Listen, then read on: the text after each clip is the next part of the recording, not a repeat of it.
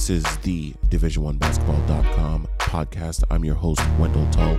And on today's episode, Matt Morgan, All American guard from Cornell University, joins us. Matt led the Ivy League in scoring for the last three seasons, and he came back for his senior year after testing the NBA waters and declaring for the draft last year and even the year before that.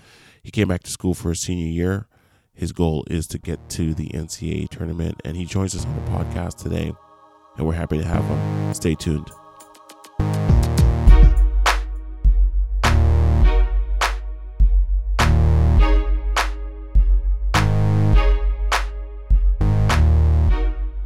Good morning, Matt. Good morning. Good morning. Thanks for calling in. How you doing? Good. How you doing? Good, good. First of all, thanks for for calling in. We're we're talking to Matt Morgan here on the Division One Basketball.com podcast. And Matt, how did your summer go? How was your summer? Uh, summer was pretty good. Uh, got to go home for a month at the beginning. Uh, work out with my old high school, old slash current trainers, and then took a trip up to DC to kind of work out with some guys up there just a different competition level for competition, not playing against the same people all summer. And then finished out my summer going to the Nike Basketball Academy in California. So that that was a really good experience for me. Uh, so I'd say it was a pretty productive summer. Sounds like it. We're once again talking to Matt Morgan, All American guard at Cornell University.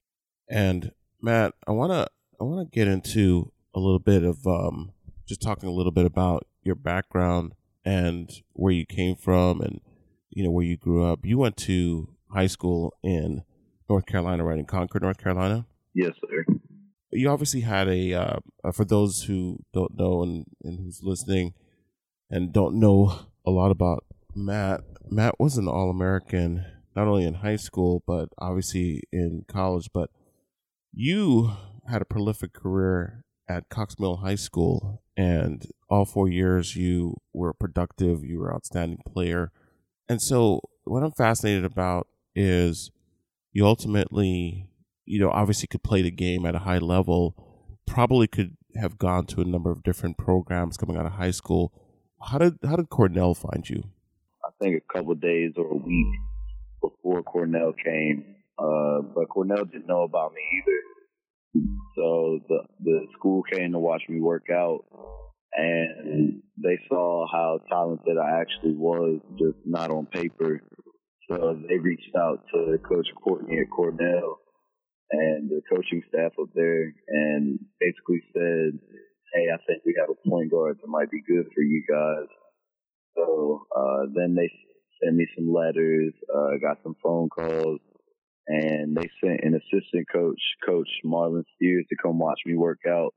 I want to say a couple days to a week after, and then Coach Steers pretty much wanted to offer me on the spot, but he wanted Coach Courtney to come down and take a look at me. So Coach Courtney came down a couple days after that, and I did a workout for him.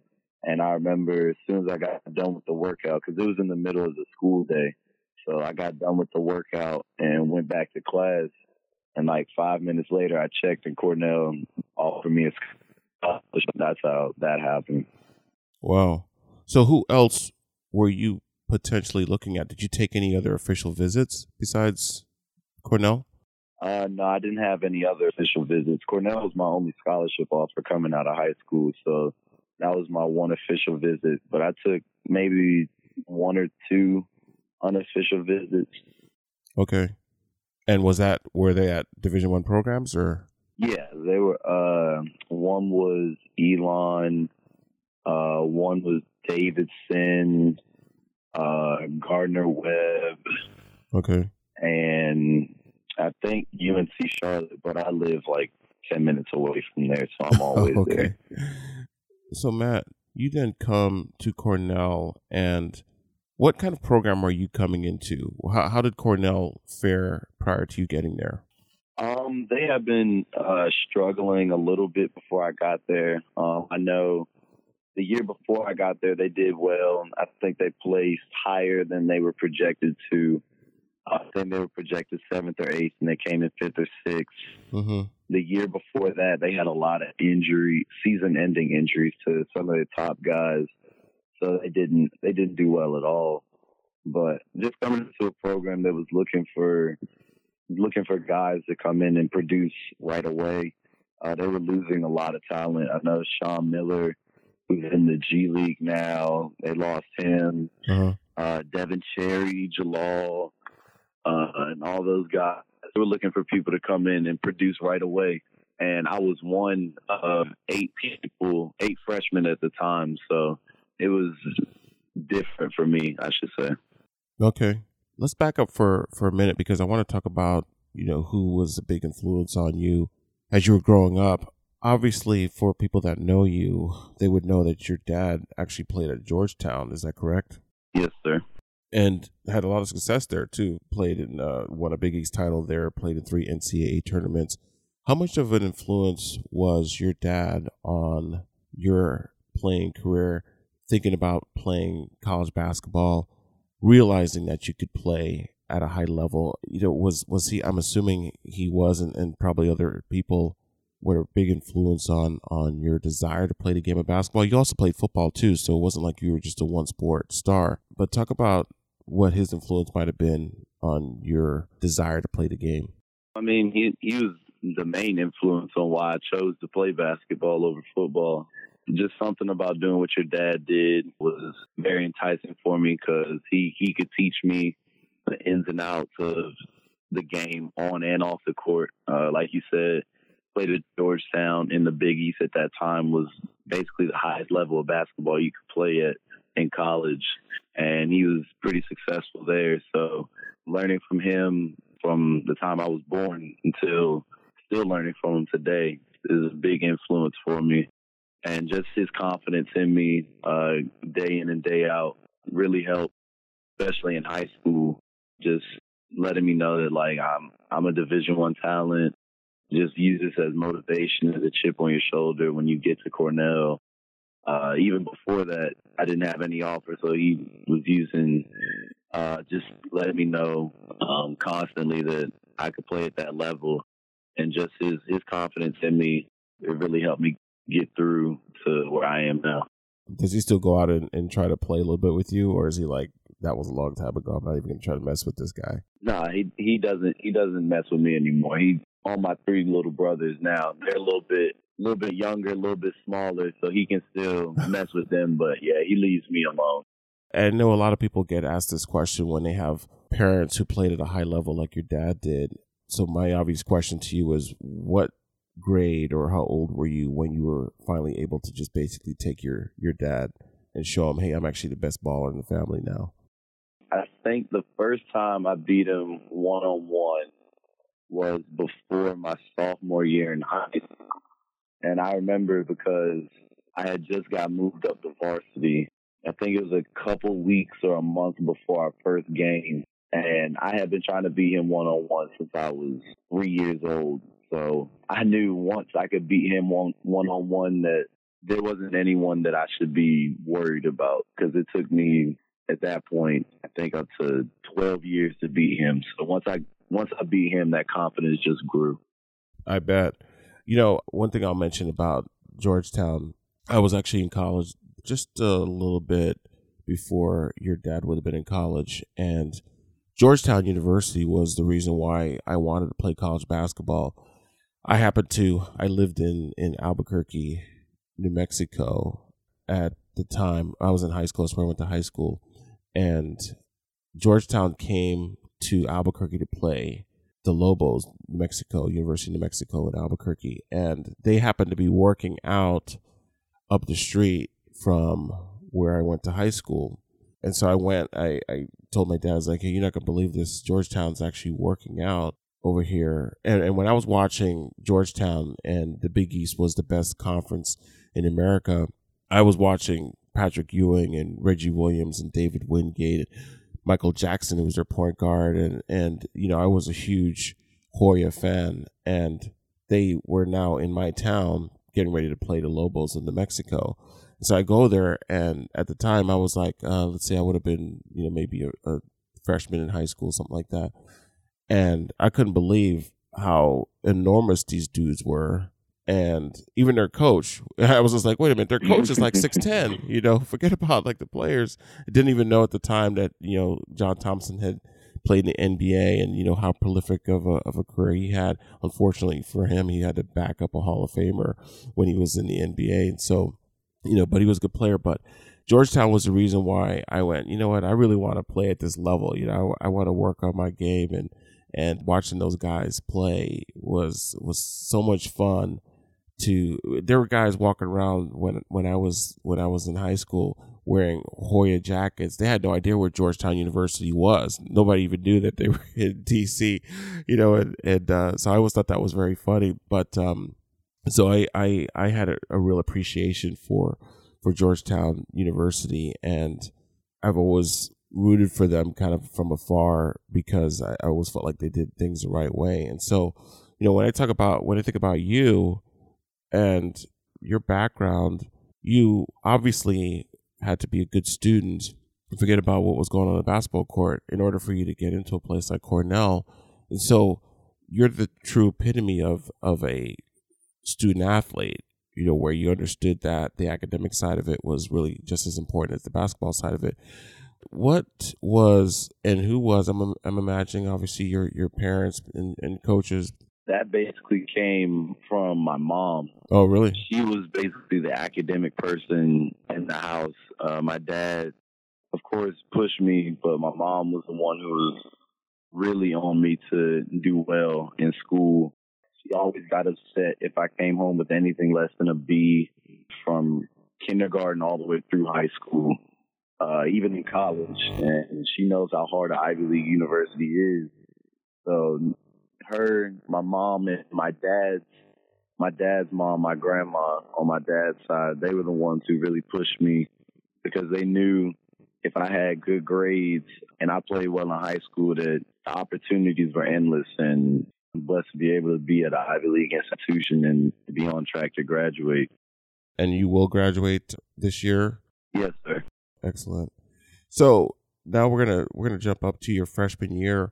You get on campus and this is Division One basketball at the Ivy League level. Doesn't mean that the the level of play is any less than any other place, but you're going onto a campus where I, I remember in my own experience, and I played at low level Division One. I. I played at Northern Arizona University, but even playing there, Big Sky Conference, we had the same situation that that you have in the Ivy League, where if you don't win your conference tournament, you're not going to the NCAA tournament, and so you show up on campus and I was I was the player of the year where I played at and conference player of the year and you know all conference and everything. And then I get on campus and everybody had been the player of the year where they went to school and they were all conference and all everything right?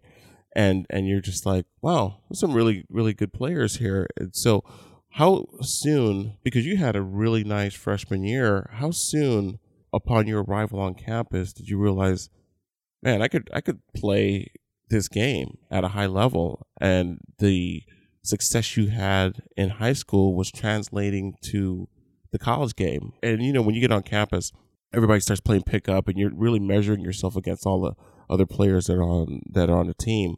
But how quickly did you realize, you know what? I'm actually this thing is translating for me really, really seamlessly it, it really started with Coach Courtney and the coaching staff's confidence in me through the recruiting process. They uh the whole recruiting process they were telling me that I was number one guy they were recruiting. Uh they really wanted me there. They had so much confidence that I was gonna be a great college player that when I walked on campus I I had already felt like I'm good enough to play on this level because my dad, my coaches, my current coaches now, even my high school coach, all just built that confidence in me. So it was early once I walked on the campus. I was also here for a summer program before school had started. Me and two other guys that are uh, that are seniors now. So we we were able to get a jump start on the academics, the weightlifting, workouts, all that stuff so that by the time by the time the whole team back, we were already used to lifting weights with our trainers, uh, working out with the coaches, playing on the court, all that stuff. So we kind of had a little bit of a head start over some of our other freshmen at the time. But yeah, my confidence was pretty good going, walking onto campus and then just got better once I got to know guys and we played pickup and yeah, there there were some realizing moments during practice and pickup and all that stuff, but I would say from the beginning, thanks to my coaches.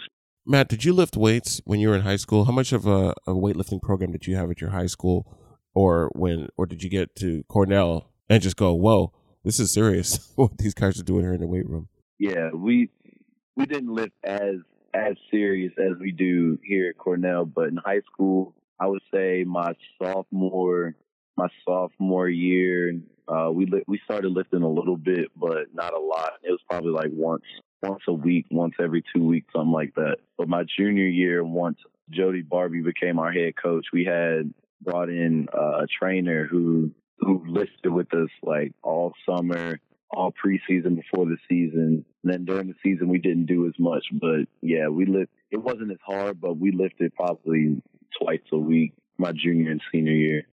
And then you get on campus, and now you have a strength coach at Cornell, and your nutrition is better, and everything. Of course, your schedule now gets really hectic, and so let's let's talk about before we talk about how how you could see your body changing and and physically how all the different resources that you had on campus were helpful in, in making you a, a better player the academic transition what was that like when when you when you got to class and and you were like okay i'm at an ivy league school this is this is a pretty special place to be the academic transition it, it was tough because my senior year in high school i think my last semester i think i had like one or two gym classes and then i can't remember what the other class was but coming here and having like two to three classes a day. I thought it was going to be thought it was to be easy, but it wasn't. And I struggled for struggled for a little while, but thanks to the help of my advisors that I had and all the assistants, the professors, it kind of helped me through it. But it's one of those things that if you reach out, they'll help you. But if you sit back and kind of try to deal with it alone, you're going to struggle, especially at a place like this, because the classwork and academic load can start to get heavy. But yeah, I, I did struggle for a little while, and then I started reaching out for some help, and that really that really helped me out. When I graduated from from college, I really appreciated the people that were in student support services at my university. They did a really good job of working with us as players, but I also worked a lot with the folks that were separate from the athletic department because I said I really want to graduate. I want to get a degree and maybe one day even go on to graduate school, which I ultimately did. But I knew that I wanted to take advantage of the opportunity that I had to get a to get a free education, and so then I ultimately went into higher education as a as a university administrator. So I know about everyone knows about Cornell, the Ivy League, but what a lot of people might not know is the School of Hotel Administration is literally the number one hotel and administration program on the planet. They have, I think, uh, the second best program happens to be at UNLV, but Cornell has the number one school for hotel and restaurant administration. So when you when you went there, is that was that something that you said? Yeah, actually, I want to get a, a degree from this particular school within Cornell University. Um, it was something that during the application process that uh, one of my teammates was telling me actually, he graduated last year, uh, Jordan. Um, he was telling me how great the hotel school was, and I didn't know what what hotel school meant. I thought it was you're going to be working like front desk or housekeeping in a hotel. So I was kind of skeptical about it at first, but then he explained it, and he just he was, had nothing bad to say about it and he he was telling me that it doesn't mean you have to work in hotels. There's so much more you can do with it. So once I actually got into the school, even now, just seeing how ambitious and how driven all these people are, around me, and even the people who graduated coming back and talking, and uh, all the connections that the hotel school has, it's pretty amazing because Cornell Hotel School graduates stay in contact forever, and those connections never never break. So yeah, I I have nothing negative to say about the hotel school. I love it. That's awesome. All right, let's get back on to, to the basketball court then. So you average 18.9 points, 3.1 rebounds, two assists, 1.4 steals, and played about 30 minutes per game in your first year. And you hit 70 of 214 three pointers, who had 33%. How in the world did you end up second team All Ivy League? Why not first team? Who was who was who was playing better than you in the Ivy that year? That you were second team and not first team. I, and I know that Harvard had some great players. You know, the the league had some some good players, but still, those numbers are hard to refute. How in the world did you end up?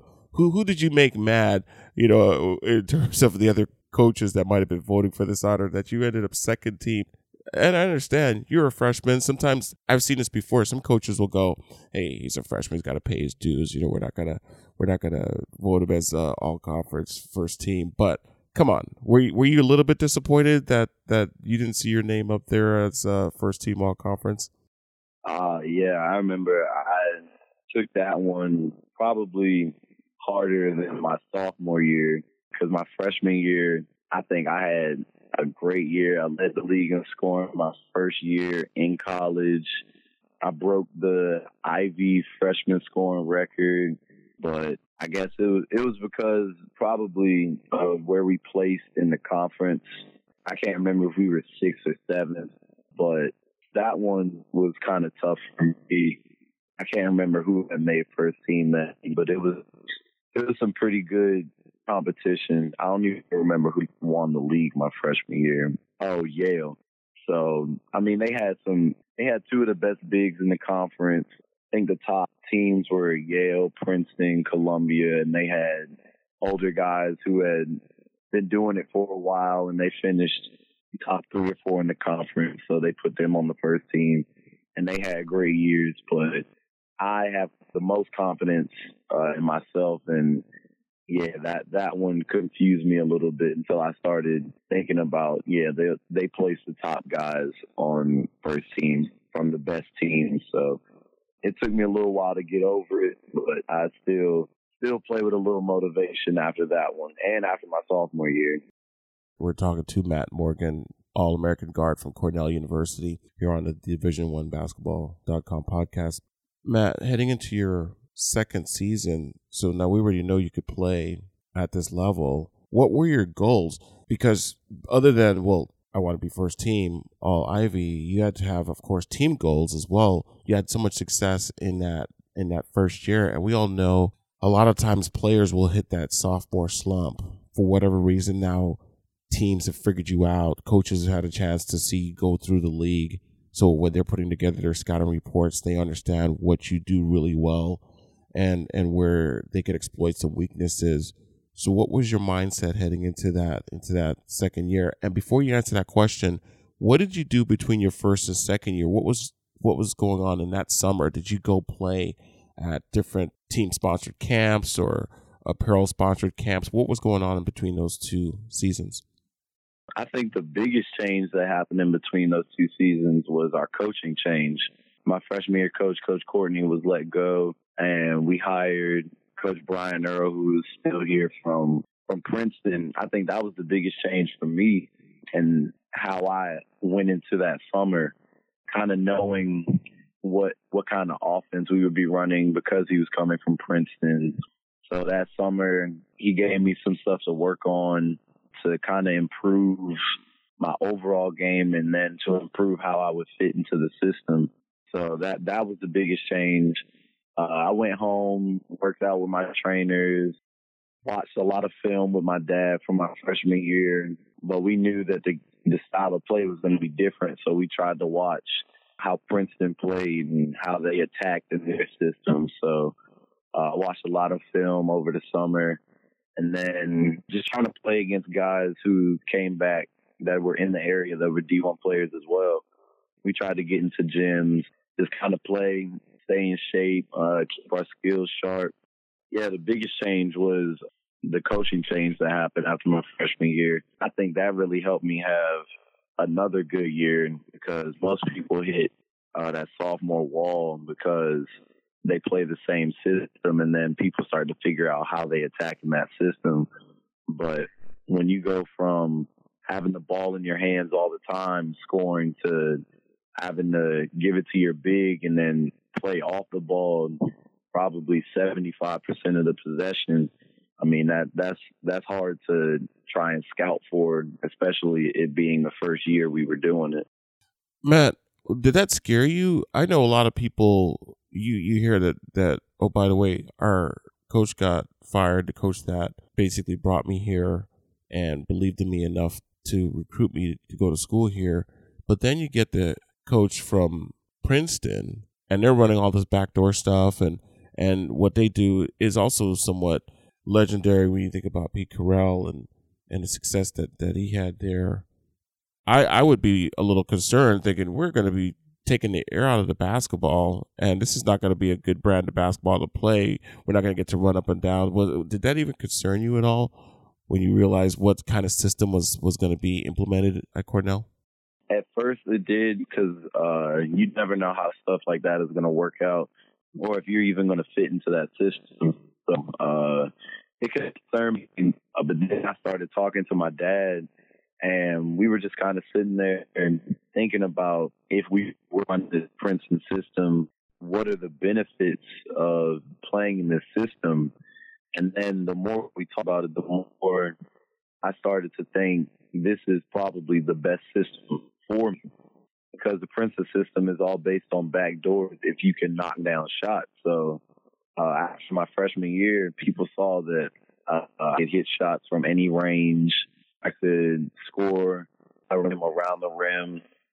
So when I started thinking about it and watching how they played, once they give the ball up, the defense has to make a decision basically. Do I let him come around for a, a jump shot or do I try to deny him the ball and allow this backdoor cut? So the more I thought about it, the more I was I thought this, this is perfect for me because especially playing against Princeton too, it's it's such a hard offense to try and stop. So it, it probably concerned me for a week at most, but then I started trying to embrace it, and yeah. So we get to we get through a successful sophomore year, and and the thing that I think also is impressive, Matt. A lot of people will, I, I guarantee you, because I've heard this conversation for many years. People will say, especially when you see some gaudy numbers, people putting up some big numbers in conferences that are not as heralded as some of the big premier conferences, like obviously the ACC and Big East and Pac 12 or whatever. And they start to wonder, well, is this guy as advertised? Is he as good as the numbers say they are? You actually put up numbers against schools out of conference. And that's the thing that, that I think is impressive. It wasn't like you were just doing it against the Ivy League, which also had good competition, better competition than a lot of people realize. When, uh, for instance, we're in the Bay Area here in San Francisco, we got to know a lot about Jeremy Lin because he played locally in Palo Alto and knew that he could play, and he goes to Harvard and has a, a really successful career there. And there are a lot of unknowns. There are a lot of players that could play at a good level, but people basically underestimate them because they're playing in the Ivy League. But you were doing it out of conference as well, and that's the thing that that I basically found impressive with with your career. And so people know that you can flat out ball. So you go into your your junior year, and once again, tell me about some of the goals that you had entering your junior season. What you wanted to accomplish, all the things that you were hoping to get out of that out of that that season. Going into uh, last season, the main goal for me was doing whatever it took to make the Ivy League tournament. They implemented it my sophomore year, and we we were fighting for it up until like the last, the second to last weekend. Uh, we were still in it, so that was my main goal was to make the Ivy League tournament, and then anything can happen from there. But that was that was the main goal. I had made second team All Ivy twice at this point. So the goal the goal was finish top four and be consistent on the court with my stats, of course. And first team All Ivy was another goal, but everything that happened that season was kind of unplanned. Like I didn't plan to average over 20 points, but the whole non-conference, I basically scored, I think 12 straight games with 20 plus. So once that got rolling, that was another goal was to stay above, above 20. Of course, I led the league in scoring twice. So that was another goal was to do it again.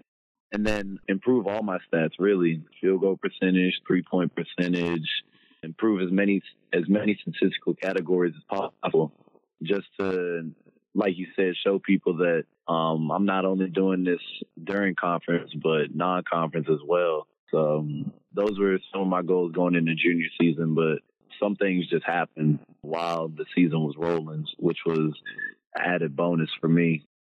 Think about the first three seasons that you played in. Who was the best player that you played against in either your freshman, sophomore, or junior year? I would say Oh my goodness! I got to remember who I played against. Um, there wasn't anybody you went out there and you went, man, that person, that guy really could go. Where, where after the game you went, because I could think about when I when I was playing in college. Uh, I noticed that you played against University of Wyoming, and mm-hmm. I was uh, junior in college, and we played in a in the the Cowboy Shootout. University of Wyoming used to host this this tournament during Thanksgiving time. It was the Cowboy Shootout and we played in it was basically two games you you are trying to get to the championship game the next night and we played our game. We played holy cross in the first game and uh, we were done. And i'm sitting down and i'm watching wyoming play against university of southern mississippi and they had a guy by the name of clarence weatherspoon on there. And clarence played in the nba for like know like 10 seasons something like that. Reggie slater who also was a i think he was also first round pick in the nba but when I watched these guys play, I went, wow, they're playing they're playing at a whole nother level. And it was obvious that these guys are pros. And then where I went to school, we had to play a home and away against University Arizona. And when I was in college, we're talking Damon Stoudemire, who you know ended up being an All NBA player, Khalid Reeves, who was a lottery pick in the NBA, Brian Williams, who became Bison Dele, played with the Bulls. They had seven guys on their team, Chris Mills. And I remember walking out on the floor going, first of all, this team is huge in terms of size. But second of all, these are all like lottery picks. Jud Buechler, who was a second round NBA pick, was the starting guard on their team. And so I remember thinking, these guys are playing a different brand of basketball than we're playing. This is, first of all, we're not going to grow anymore, unfortunately, in halftime. And second of all, these guys could go. So, where was there anyone that you went out there and you went, wow, that that that was a really good player that that I had to go up against? Uh, I would say my freshman year, I remember that Syracuse team. They were loaded. I think Trevor Cooney was there, Michael Gbinije, Malachi Richardson. I remember they they were a loaded team, and then another one my freshman year. He played at University of Pittsburgh was Jamel Artis, uh, I remember when we walked out and saw him, he basically did whatever he wanted against us. That was one of the guys where I knew he was on a whole nother level, especially playing in the ACC. So those were tough.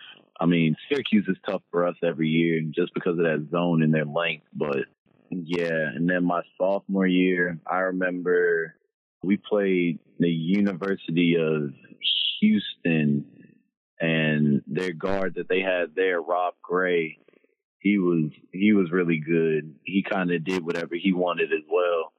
Uh, him and Damyean Dotson, and Damyean Dotson plays for the Knicks now, but they were they were pretty good. And these are all out of conference people, so that makes it even harder because you don't scout for them as much. And then last year, playing, of course, at Auburn was ridiculous their athletic ability and their size was was crazy. That was one of the teams where there was nothing we could do. And then last year against Niagara, and they had two guards, Kahlil Dukes, I think finished top 25 in scoring, and Matt Scott, who I want to say was second in the country in scoring when we played against them. Um, yeah, those are some of the, the tougher people that I played against out of conference. And then in conference, there's a bunch of names, Justin Sears, Brandon Sherrod, Maodo Lo from Columbia, Seth Towns now from Harvard, Bryce Aiken. Uh, he was injured last year, but his freshman year he was insane. And then Desmond Cambridge at Brown is just a prolific scorer for them. He can score at any level, uh, and he's athletic, can jump out the gym. And then I'll probably throw throw my boy Devin Cannady from Princeton in there too. Uh, with with his range, you have to respect him as soon as he crosses half court, and that opens up a lot for him. So yeah, th- those would be some of the tougher people that I've played against. But I'd say the toughest was probably Jamel Artis from Pittsburgh. Okay. What about uh, arena? What was uh, where was the toughest place to play in the first three years that you've been in school? Well, for sure, Wyoming because of the elevation was I, I couldn't I couldn't breathe during warm up, so that that was hard playing that high in the air. You're not you're not used to it unless you do it a lot. So that was probably one of the tougher places that I played in. And then opening at Syracuse last year, thirty thousand people in the Carrier Dome. Yeah, that that was a tough environment to play in, seeing all the orange, uh, how loud it was. Because we usually play Syracuse in mid mid December, but op- opening there was was ridiculous. I've never seen that many people packed into the Carrier Dome when we played them before. So that that was probably one of the tougher ones as well. How did you play in that game? Um, I think I played all right. I finished probably around 16, 18 points, probably a little above or below 40% from three. I think, I think I played all right. It wasn't, it wasn't that bad for me personally. It was just seeing that many people in the carrier dome. We, we'd never seen that many people in there before. So it was a little shocking at first, but once, once the ball goes up, you kind of block all that out. Yeah. You know, it's funny uh, where I played at. We, we played at seven thousand feet elevation, so my, my campus was in the mountains. Okay, and we used to we used to take advantage of that altitude as well. The, uh, the funny thing is, when we went to play in Wyoming, we were actually used to the elevation uh, okay. we were actually playing a little bit higher than them. But uh, we played in my I think in my sophomore, actually my junior year, we played Kansas the year that they went to the national championship game and Kansas had to play Arizona State the two nights before they came up to our campus, and they got beat. And that year, Arizona State had a really good team. They they went they had a couple of NBA draft picks, and and they were nationally ranked all year. So they get beat at Arizona State, and then they come up the mountain to play us. And we gave them a run for their money because they were in a situation where they were like, "Oh, we're playing this this Big Sky Conference team. They're probably not that good."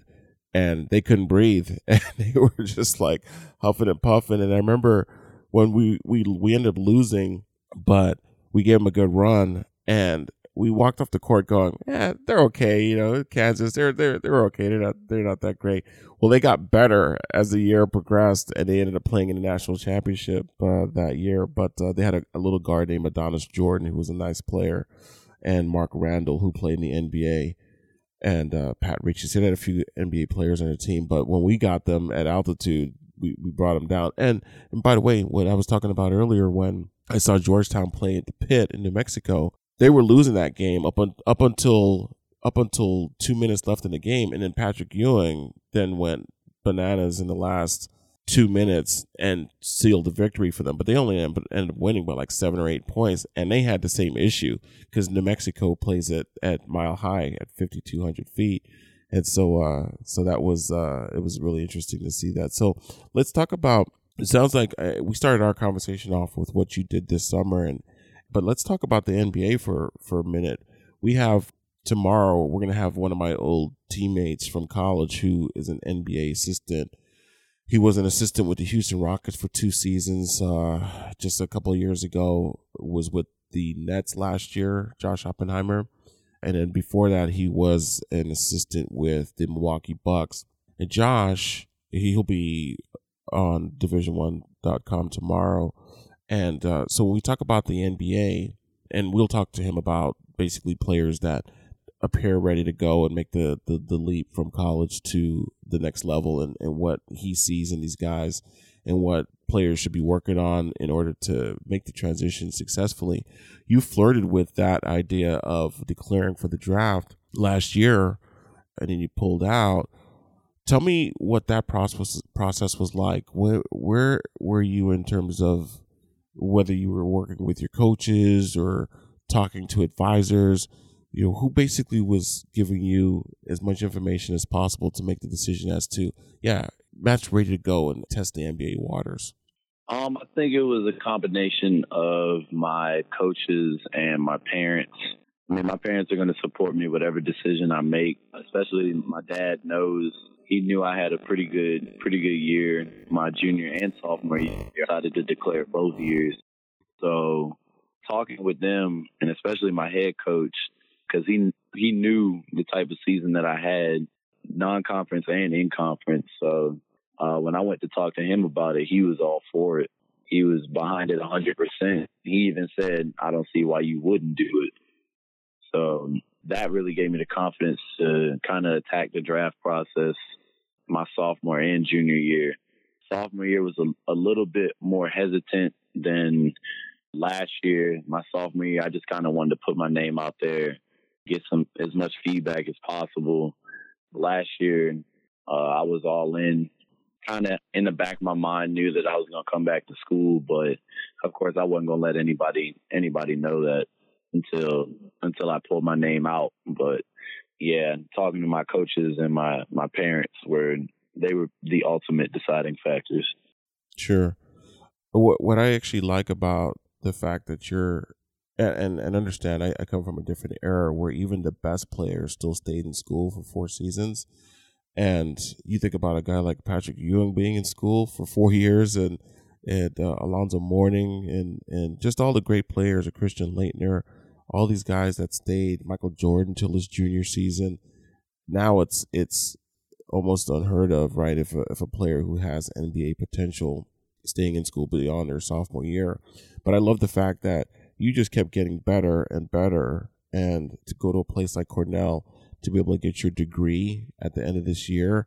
That's like, and you are going to play in the NBA. There's no doubt about it. I can't wait to to get Josh's feedback tomorrow when we talk to him on on the Division One Basketball.com podcast. Get get him to talk a little bit about once again what what players are are lacking and making it more difficult for themselves when they think about moving on. In your case, you're going to be someone that's coming in as a mature player who knows how to play the game has gotten good coaching and, and let's talk about that coaching for a minute. You obviously had a, a coaching change. The coach that, that recruited you ended up getting fired. So Brian Earl comes in. What has he been like as a as a coach and motivator for you? Uh, I mean, he he's been he's been great. He's taught me so much about basketball on and off the court, how to mentally prepare physically, because at his size, he was just as good as any other player in the country because he knew how to play the game the right way. Of course, that Princeton system really helped because it's it's a bunch of reads, and I feel like that's what basketball is turning into is people who can, unless you play for the Rockets, of course, but it's just guys who can score without the ball in their hands all the time. Uh, and I think if you're not one of the superstars in the NBA, they're not calling isolation plays for you. They're not drawing up plays for you. You got to be one of those guys who can come in, knock down the shot when needed because people are going to help off you until you decide, or not until you start making shots. Then they'll decide not to. But Coach Roy has taught me so much uh, about the game, uh, and I think he's really helped me learn how to play without the ball in my hands. But Coach Courtney taught me a lot of on the ball pick and rolls, isolation, finding ways to get my shot in different spots. But Coach Earls came in uh, with his his offense and even the defense uh, has really helped me because I mean we're not VCU or anyone who presses the court expresses people 94 feet, but uh, being able just to get get stops to help your teammates in any way possible, he taught me a lot. So I'm I'm grateful for it, especially to have two coaches. Uh, some people with two coaches don't do as well or don't do good, but I think in my case it's benefited me. Who and I know a lot of different coaches. We had uh, I think I might have mentioned Josh Pastner, head men's basketball coach at Georgia Tech, on last week, and and he was talking about how he, he breaks down his practices and, and he learned that from Lute Olson when he was an assistant coach under Coach Olson, but he also was an assistant coach for John Calipari at Memphis before Cal took off to take over the, the men's program at Kentucky. And they were talking about how they organize their practices. Mm-hmm. And so how how are your practices structured in a sense that how much of it is run by the assistant coaches or the associate head coach, and then how much of it is is Coach Earl saying, "This is my voice. Mine is the only one that you're hearing," or does he do a good job of delegating to to the assistant coaches? Um, I think he does a great job delegating to the assistant coaches. I mean, he tries not to have his voice be the only voice that we hear. Um, he encourages not only the coaching staff but us, the team, to talk to each other and kind of run practice because this is our team, this is our program while we're here. So we don't want it to be the coaches telling us to do everything. So he kind of delegates it to the assistant coaches first, of course, because they're the leaders of the team. But then after the assistant coaches, I mean, sometimes if something doesn't go right, they're not on the court with us practicing. So uh, it's good that we are able to kind of talk to each other. Uh, and even sometimes I'll stop practice and explain something to like a freshman. If they don't do something right, I'll stop it and be like, this is what we do. This is how we do it. And he encourages that because he knows during games, he can only say so much because we can't hear him. So he does a great job of delegating to not only hear his voice, but hear as many as possible, as long as it's beneficial and productive. What kind of coach is Coach Earl in terms of in-game coach? Is he? I see a lot of coaches are major league micromanagers. You just explained that he gives you guys a lot of authority and and his assistants a lot of authority and delegates. But at the end of the day, some coaches still feel like they have to call every play as a player is coming up the court. You have the ball in your hands a lot of time, and then others that just go, "Look, we've done this in practice you read the defense, you make the calls, you guys go out there and, and, and execute. What what kind of in game manager is he? Is he a micromanager or is he just like, hey, look, you, you know what we want to try to do here, go out there and do it? I would say he's more of a, uh, you know what we want to do, let's do it type of coach. He doesn't really, if you watch him, he doesn't scream or yell at all, really, unless he's yelling at the referees but he doesn't scream or yell. He kind of sits back and the same way that we're, reading them on the court, he's reading them off the court, so that during those media timeouts, he he's drawing up plays in his head, and he's always thinking about what can benefit us to win this game because he knows uh, a win is a win, no matter how you get it especially during Ivy season, you take what you can get. And even though we won and it was ugly, we'll watch film and we'll correct it for next time. But in game, he's all about winning, no matter how how it happens. So um, he he kind of sits back, reads what's going on, and then he'll let us know. And then even if if he isn't reading something, we'll let him know, like, hey, this defense is doing this. I feel like this is something somewhere where we can attack. He'll he'll figure out a way to best attack that that defense, but he's not a micromanager by any means. Okay. I want to definitely be respectful of your time. You've been very, very generous with your time this morning, and, and we truly appreciate that. Matt Morgan, Cornell University All American guard. And so I only have a few more questions for you, Matt. Let's talk about the upcoming year. Forgive me I should know this, but you haven't been to the NCAA tournament as a team, or you have? Not yet. Okay, and I, I think last year you guys lost to Harvard in a semi of your conference tournament. Is that correct? Yep. And so this year is this is it, do or die. One more year. Mm-hmm. It would be a shame for the country not to get a chance to see you play in a tournament and because you've you've been such a performer for the first 3 years playing in the Ivy League as I said a lot of a lot of talent goes unrecognized because people just really they underestimate first of all you don't get to see a lot of games on national TV right that come from the Ivy League you have to it's almost like a regional not a lot of nationally televised games and so it's unfortunately the tournament where we get to to, to see uh, whoever the Ivy League representative is. But for those of you that are listening and, and, and those of you that get a chance to, to watch college basketball played at a really high level, you got to try to tune in and find some of these Ivy League games because you have players like you, Matt, who can play and are going to play at the next level. And so let's talk about that. Uh, first of all, who would you who would you compare yourself to? And I'm not saying that you play exactly like, but someone, if someone was going to say, yeah, that Matt Morgan, have you seen him play? And so someone says, well, who would you remind me of? Who's a player that you, you might model your game after, or you take a look at and you go, I, I like the way this person plays. I want to play like this. Um, I mean, growing up in Charlotte, North Carolina, 10 minutes away from Davidson College. So I've always tried to model my game after Steph Curry. He's been my favorite player since I can't even remember. I think I went to see him in high school his senior year. So I've always tried to model my game after Steph. But I think some art came out from one of my recruiting services back home. He kind of compared me to Damian Lillard a little bit. And I could see that. The more I kind yeah, the more I kind of play and the more I watch myself, I can see a little bit of Damian Lillard as well because both guys came from small schools, not really highly touted out of high school. They just kept working, like you said, and uh, now they're household names in the NBA. They play the guard position and a little bit undersized, both of them. So uh, I would say try to have a mix of both of them.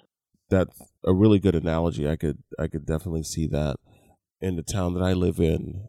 I live about five minutes away from Steph, where Steph Curry lives. We get to see obviously a lot of the Golden State Warriors here, and he's a he's a guy that came from a small town.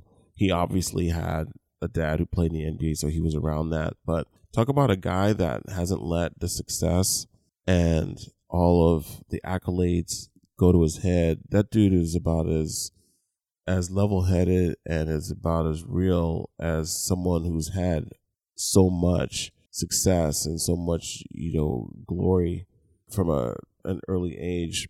He's he's about as real as it gets, and, and to, to see the success that he's had in the NBA, it's really fun to watch, and we get to see him every night, basically up close. And and as I said, I actually live in the same community that he lives in here in, in the Bay Area, so to see how he's grown as a as a family man and and just as a professional athlete. It's pretty cool.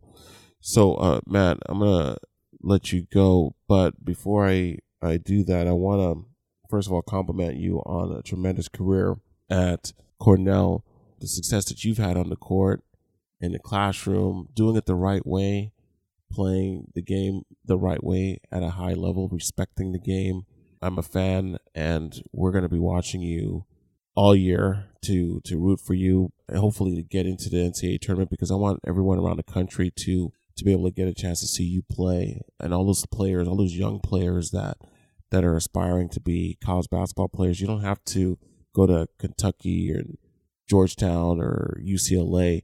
You could have success in a lot of different places, but the the number one thing is to to work on your game and, and you've and you've proven that you can come in right away and, and, contribute if you are constantly working on your game.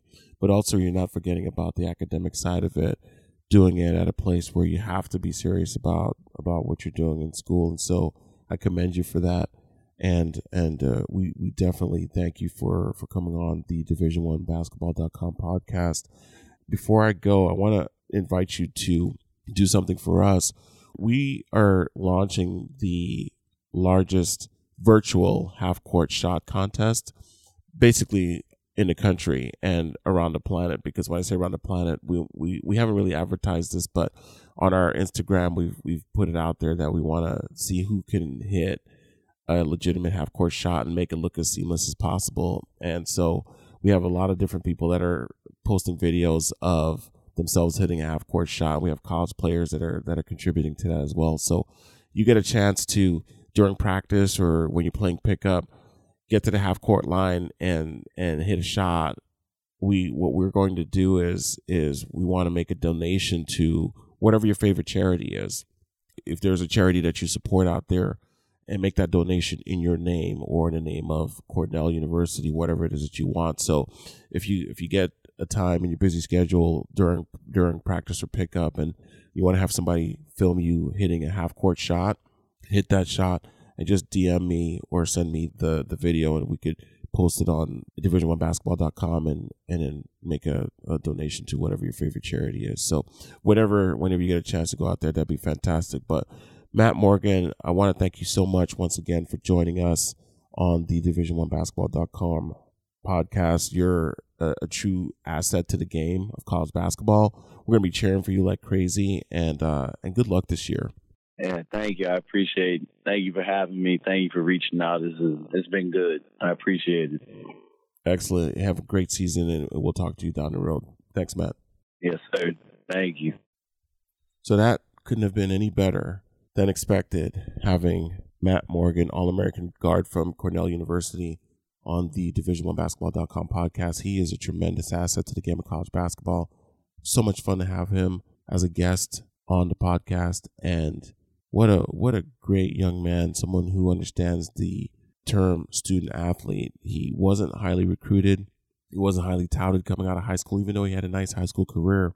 He ends up going to Cornell, was the only school that offered him a scholarship, and goes there. And in his first year, is second team all conference, even though he put up numbers that could have easily justified him being named first team all Ivy League. And he has just been tremendous on the Ivy League level.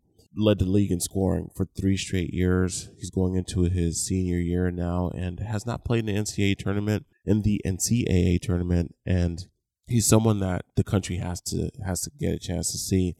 And a lot of times, unfortunately, because he plays in the Ivy League, you're only going to get to see the champion of the Ivy League conference tournament. And I don't even think I think actually they just got the conference tournament, if I'm not mistaken. It used to be just the the regular season champion that would go to the NCAA tournament. So if he doesn't win the tournament, they're not going to the NCAA tournament. And so you've gotta gotta try to find Cornell basketball online regional TV, wherever you could find them, and, and watch this guy, Matt Morgan. He is a tremendous guard and is a real asset to the college basketball game. So that's what we want to do here. We want to try to give you some exposure to some of the best players in the country. Matt Morgan definitely fits that bill. He is an All American guard. He's a preseason Lou Henson All American guard. He will play in the NBA. He declared for the draft a couple of times and then pulled his name out of the draft because he felt like he needed another year. Well, he's going into his senior season and he's going to have a, a tremendous year because he's been consistently good for the entire time he's been at Cornell. And he's someone that we're rooting for. I if you're an NBA general manager out there, you get a chance to see Cornell play, you're going to get someone who has played for four seasons, knows how to play, has strong, solid fundamentals, and will be an asset to any organization. The guy is smart. He's not going to be making any headlines that you don't want to be reading about. He's only going to be doing good things, positive things in the community. So, Matt Morgan, once again, our guest, Cornell University All American Guard. We're so happy to have him here on the Division1Basketball.com podcast. I'm Wendell Tull, your host. Thank you for joining us once again on Division1Basketball.com and tune in next time. Our next guest will be Josh Oppenheimer, who is an NBA assistant coach, has been an assistant coach with the Houston Rockets, with the Milwaukee Bucks, and the Brooklyn Nets. And so we're going to have him on the podcast next. But uh, once again, we want to thank Matt Morgan for joining us. Stay tuned. Come back. Let people know what we're doing here on Division1Basketball.com. The show is only going to get better. And so we appreciate those of you who have found us. Go to our Instagram. As I told Matt, we're doing a virtual half court shot challenge. So you a half court shot, we will donate money to your favorite charity.